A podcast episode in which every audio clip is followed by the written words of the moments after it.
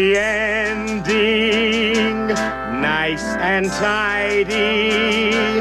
It's a rule I learned in school. Get your money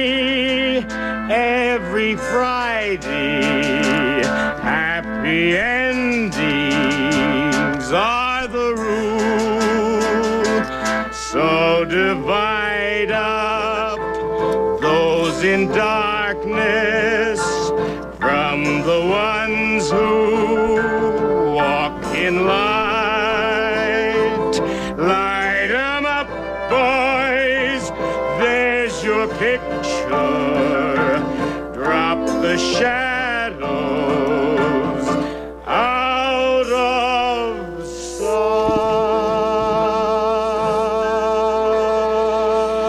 sight. This is Jennifer Stone with Stone's Throw. Oh boy, Super Tuesday. I got myself down here live, live on the air for Super Tuesday. Do your duty, boys and girls. Vote early and vote often. God bless the United States of America. Oh, May she wave. Be a good citizen and remember that civilization is not a frill. It is necessary to hang on to the last shreds of democracy, the last hopes for a nation of equals. You remember that one? You remember that one? All men are created equal. Women too. Women too have applied for full citizenship once upon a time. I'm not sure how that's going just at the moment. International Women's Month is March. We got a month, right?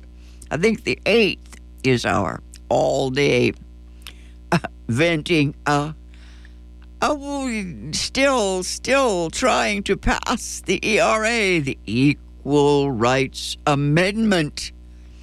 Now, without without the ERA, we, that is women, could be declared outlaws. An executive order, you know. Uh, Hitler did that. I think it was uh, fairly early on. Early on, after they uh, got rid of the Weimar uh, Republic, they, uh, well, Hitler, I guess, uh, they banned women from the Reichstag. They didn't want them around. Uh, I think there were secretaries. I don't know, but you know, women couldn't be teachers and all that good stuff. Uh, you know, they they just didn't want them around. They didn't want them telling anybody what to do. Anyway, okay, boys and girls, yes, vote early, vote often, wash your hands, call your mother, say your prayers, and when when the dust settles, yes, when the dust settles, study history, learn your place in time. Huh. I think, I think, before I continue with my uh, venting here, uh, because it is Super Tuesday, I felt impelled, I mean, impelled uh, to uh, dig in my books last night and find definitions of socialism, you know, kind of, kind of Bernie. And I, I'm never quite sure. I, all I keep hearing on the radio is that socialism is respectable again. And I'm not sure about that, but I went to my copy of The Intelligent Woman's Guide to, uh, what is it, to Socialism and Capitalism by George Bernard Shaw. Now, this is published 1928. Oh, that's just eight years short of a century ago. The Intelligent Woman's Guide to Socialism and Capitalism by George Bernard Shaw. You remember that old Irishman. Uh, uh, not that he ever lived in Ireland, but that's another story. Uh, George Bernard Shaw was the what is that the, the light of my life when I was younger, but I don't think well, never mind. I just thought that it might be fun to take a look at what G.B. Shaw had to say about socialism. His uh, well, let's let's call it his definitions. Uh, now he is speaking directly, directly to women, to a woman. And here's what he says. He says, "Dear lady, have you ever read St. Augustine? I mean, if you have, you will remember that he had to admit that the early Christians were a very mixed lot. Footnote here, I should say. Uh, George Bernard Shaw makes some comparisons between socialists and Christians, but we'll get to that later here.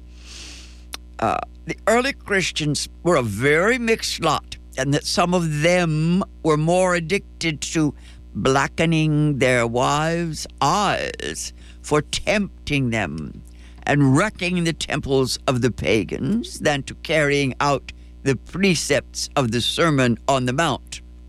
Indeed, you must have noticed that we modern Christians are still a very mixed lot, and that it is necessary to hang a certain number of us every year for our country's good. now, I will be as frank as St. Augustine and admit that the professed socialists are also a very mixed lot, and that if joining them meant inviting them indiscriminately to tea, I should strongly advise you not to do it, as they are just like other people, which means that some of them steal spoons when they get a chance. I'll jump down here to the next next page where he says uh, Shaw, George Bernard Shaw, back in oh the early 20th century. He's writing about socialism and he's addressing his remarks to women. He says to the lady, "There are a great many people who call themselves socialists." Who do not clearly and thoroughly know what socialism is. They would be shocked and horrified if you told them that you were in favor of dividing up the income of the country equally between everybody, making no distinction between lords and laborers, babies in arms and able bodied adults, drunkards and teetotalers, archbishops and sextons, sinners and saints. Now, they, that is, socialists, uh, those who call themselves socialists, they would assure you that all this is a mere ignorant delusion of the man in the street, and that no educated socialist believes such crazy nonsense. What they want, they will tell you, is equality of opportunity. By which I suppose they mean that capitalism will not matter if everyone has an equal opportunity of becoming a capitalist, though how that equality of opportunity can be established without equality of income, they cannot explain. Equality of opportunity is impossible. Give your son a fountain pen and a ream of paper. Tell him that he now has an equal opportunity with me of writing plays and see what he will say to you.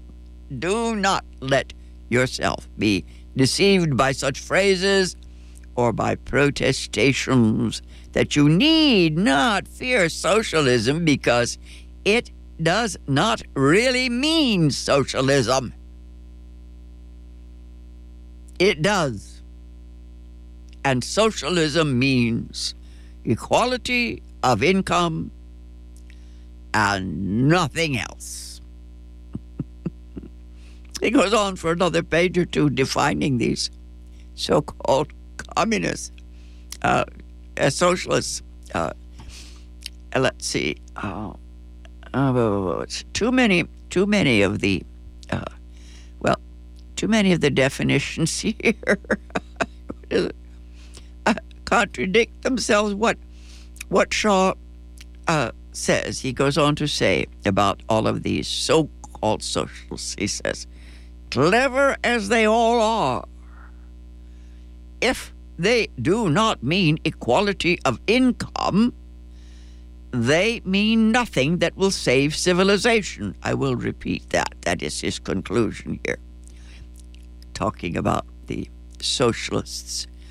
Clever as they all are, if they do not mean equality of income, they mean nothing that will save civilization. The rule that subsistence comes first and virtue afterwards is as old as Aristotle and as new as this book. new 92 years ago, but I will repeat that because I remember writing it down when I was a little uh, undergraduate, little school girl. Uh, here it is. Yes, yes, yes. The rule that subsistence comes first and virtue afterwards is as old as Aristotle and as new as this book. That simply means to say, yes, uh, as it Bertolt Brecht says, first, first feed the face and then talk right and wrong. That's what Bertolt Brecht says. Anyway, uh, George Bernard Shaw goes on to write, the communism of Christ of Plato, and of the great religious orders all take equality in material subsistence for granted as the first condition of establishing the kingdom of heaven on earth. Whoever has reached this conclusion by whatever path is a socialist, and whoever has not reached it is no socialist, though he or she may profess socialism or communism in passionate harangues from one end of the country to the other, even suffering martyrdom for it. And so now you know, whether you agree with it or not, exactly what socialism is and why it is advocated so widely by thoughtful and experienced people in all classes. Also, you can distinguish between the genuine socialists and this curious collection of anarchists, syndicalists, nationalists, radicals, and malcontents of all sorts who are ignorantly classed as socialists or communists or Bolshevists because they are all hostile to the existing state of things, uh, as well as the professional politicians or careerists who are deserting liberalism for labor because they think the liberal ship is sinking. Aha, aha. You are qualified to take at its proper value the nonsense that is talked and written every day by anti socialist politicians and journalists. Yes, they have never given five minutes serious thought to the subject. I'm going to go back and repeat. Oh, it's very difficult to get these ideas across, but I think that Shaw uh, I mean, he hits you over the head with a hammer, and, and some people don't know uh, whether they've been hit or not. Yes. Subsistence comes first, virtue afterwards. Gotcha. First feed the face and then talk right and wrong, says Bertolt Brecht. Uh, the communism of Christ and of Plato and of the great religious orders all take equality in material subsistence for granted as the first condition of establishing the kingdom of heaven on earth.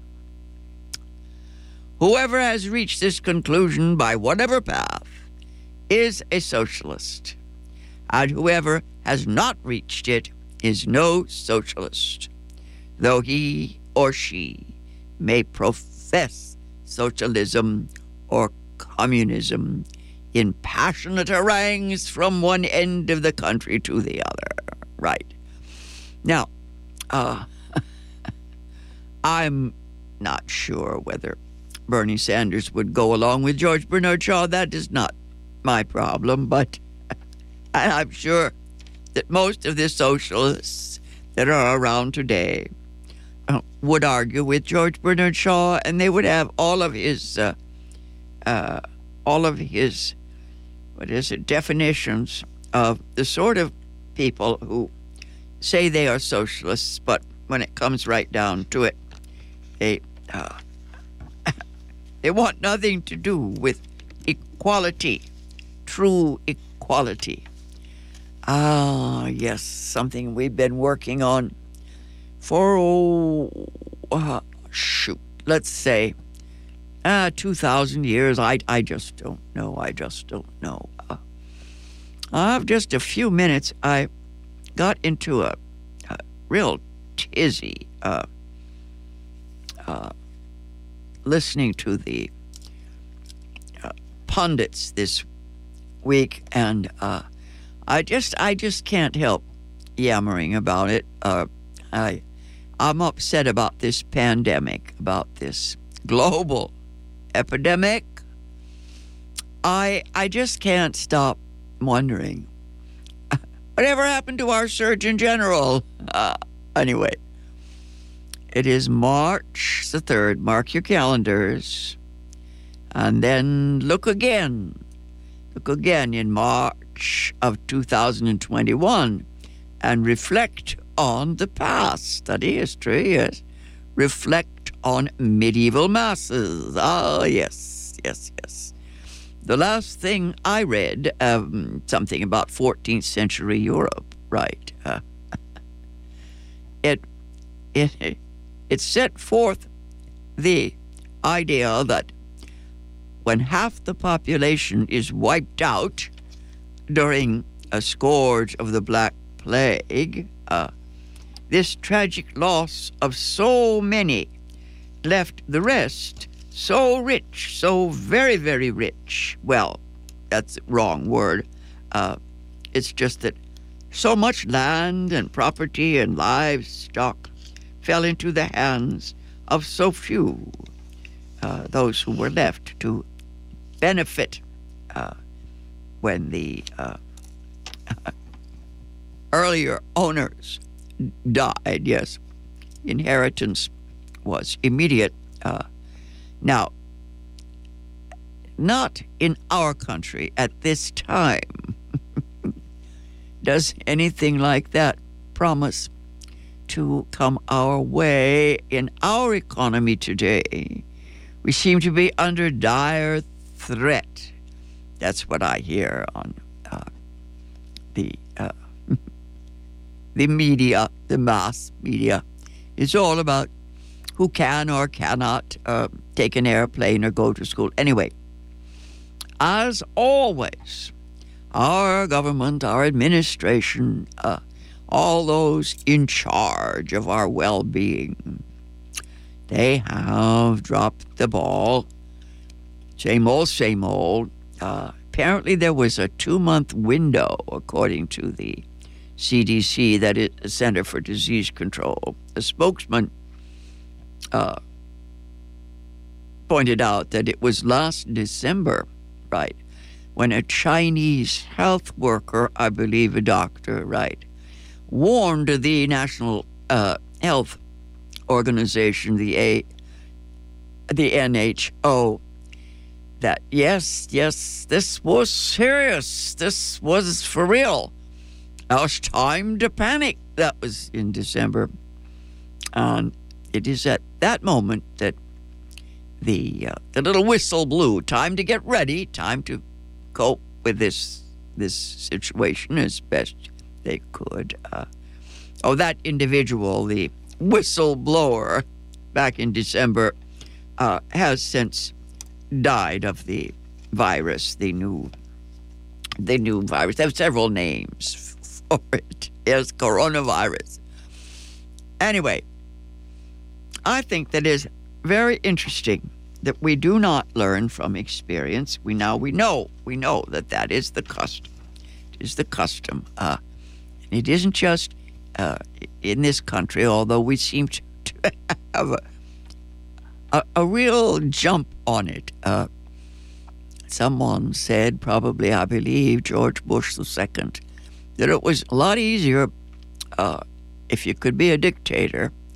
And of course, in China, it is easier to get organized and put things, uh, what is that, uh, in their proper places so that you can take care of uh, people who are ill and quarantine, the ones that uh, are, what is that, in danger of spreading the virus. But you really do need to make rules and tell people to follow them. Now, I don't think that will happen in America because we have freedom. Now, I swear I haven't heard from the Surgeon General. It must be around somewhere now. Surely, surely there must be some medical men and women, some people to tell us what we need to do to prepare for what might be a pandemic need someone to tell us if this virus, uh, well, if it can reinfect. I mean, if we uh, go through the, uh, well, suppose we get sick and then uh, yeah, we get better, and they do manage to test us, and they say, yes, the new virus at home, yes. Can you then reinfect? And are you still uh, is that are you still contagious? Round and round it goes. What are the differences between the new virus and the flu?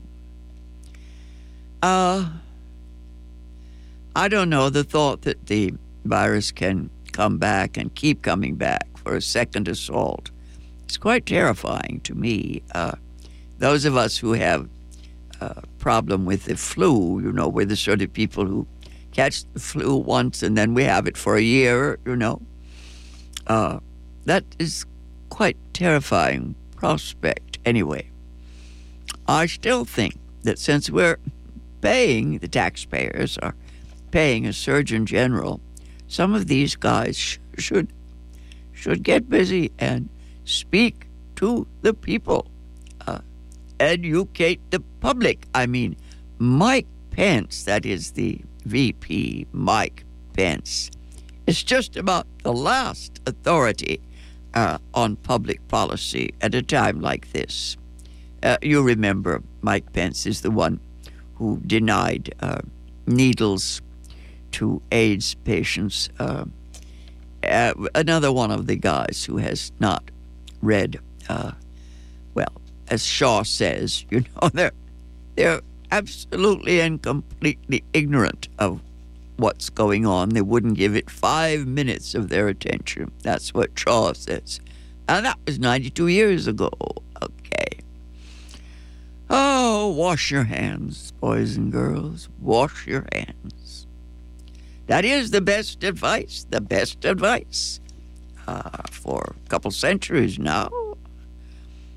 I remember back in the day, uh, infections, infections, terrible, terrible infections. Uh, I think that the the worst is it Semmelweis, the man who went insane, had to go into the asylum because he couldn't get the doctors to wash their hands. Uh, know, uh, we don't want the bugs to attack our immune systems.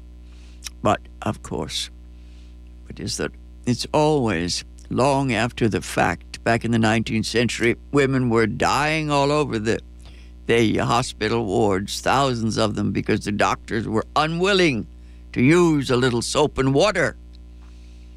There were even reports that some health workers, uh, doctors, nurses, whatever, handled the dead, that is, cadavers, you know, um, dead bodies, and then attended women in childbirth.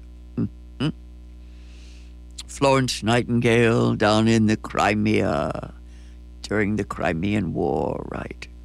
She went down there and she scrubbed and scrubbed and scrubbed, and I have no idea whether she really understood the uh, the germ theory of disease. I think yes, she she may have just instinctively known that if things were clean, it helped people get better. The soldiers uh, who were injured died more quickly of uh, sepsis, and so forth, uh, uh, than they did of their wounds. Takes a woman to figure this out, a nurse. Florence Nightingale, the mother of modern hygiene, health care. I remember being raised, well, my father was a, a doctor, and this business of cleaning the dirt out from under your fingernails was kind of a, well, it was, what would you call that? Uh, it was a rule that was so, so serious. I remember once getting really bad infection and it went creeping up my, my hand, my arm. I had very loud nail polish on. my father took one look and he said, you know, people die of this stuff. Uh, I don't know, uh, immaculate, uh, immaculate hospital care. Oh dear, I want a mask now. I got one today. I see it here. Uh, it seems to be the polite thing to use, especially in crowds and airplanes and around food. Now, my dear producer, Laura Prives, she brought me a mask. She says that I can use this. She's had it for a long time. She didn't have to go out and buy one. Apparently, the price is going through the roof. I think that's silly, but it that's what they're saying. Uh, they're just too expensive now. But Laura is our erstwhile, sometimes program director here at KPFA. Uh, she was a full time program director for a long, long time. Now she is a sometime program director. She helps me get my stuff together and make tapes and all that. I couldn't function without her. And now that she's given me this mask, I want her to help me dress it up so that we look like Mardi Gras. I don't want anything too bleak. Because we got to proceed with caution. Don't panic. It may be necessary, folks, to take care of each other. Maybe more than we're used to doing in the past. Uh, this has been Jennifer Stone. And, oh, I had so many more stories to tell you today. I I'll be back again, I hope, next Tuesday. Until then, go easy. And if you can't go easy, go as easy as you can.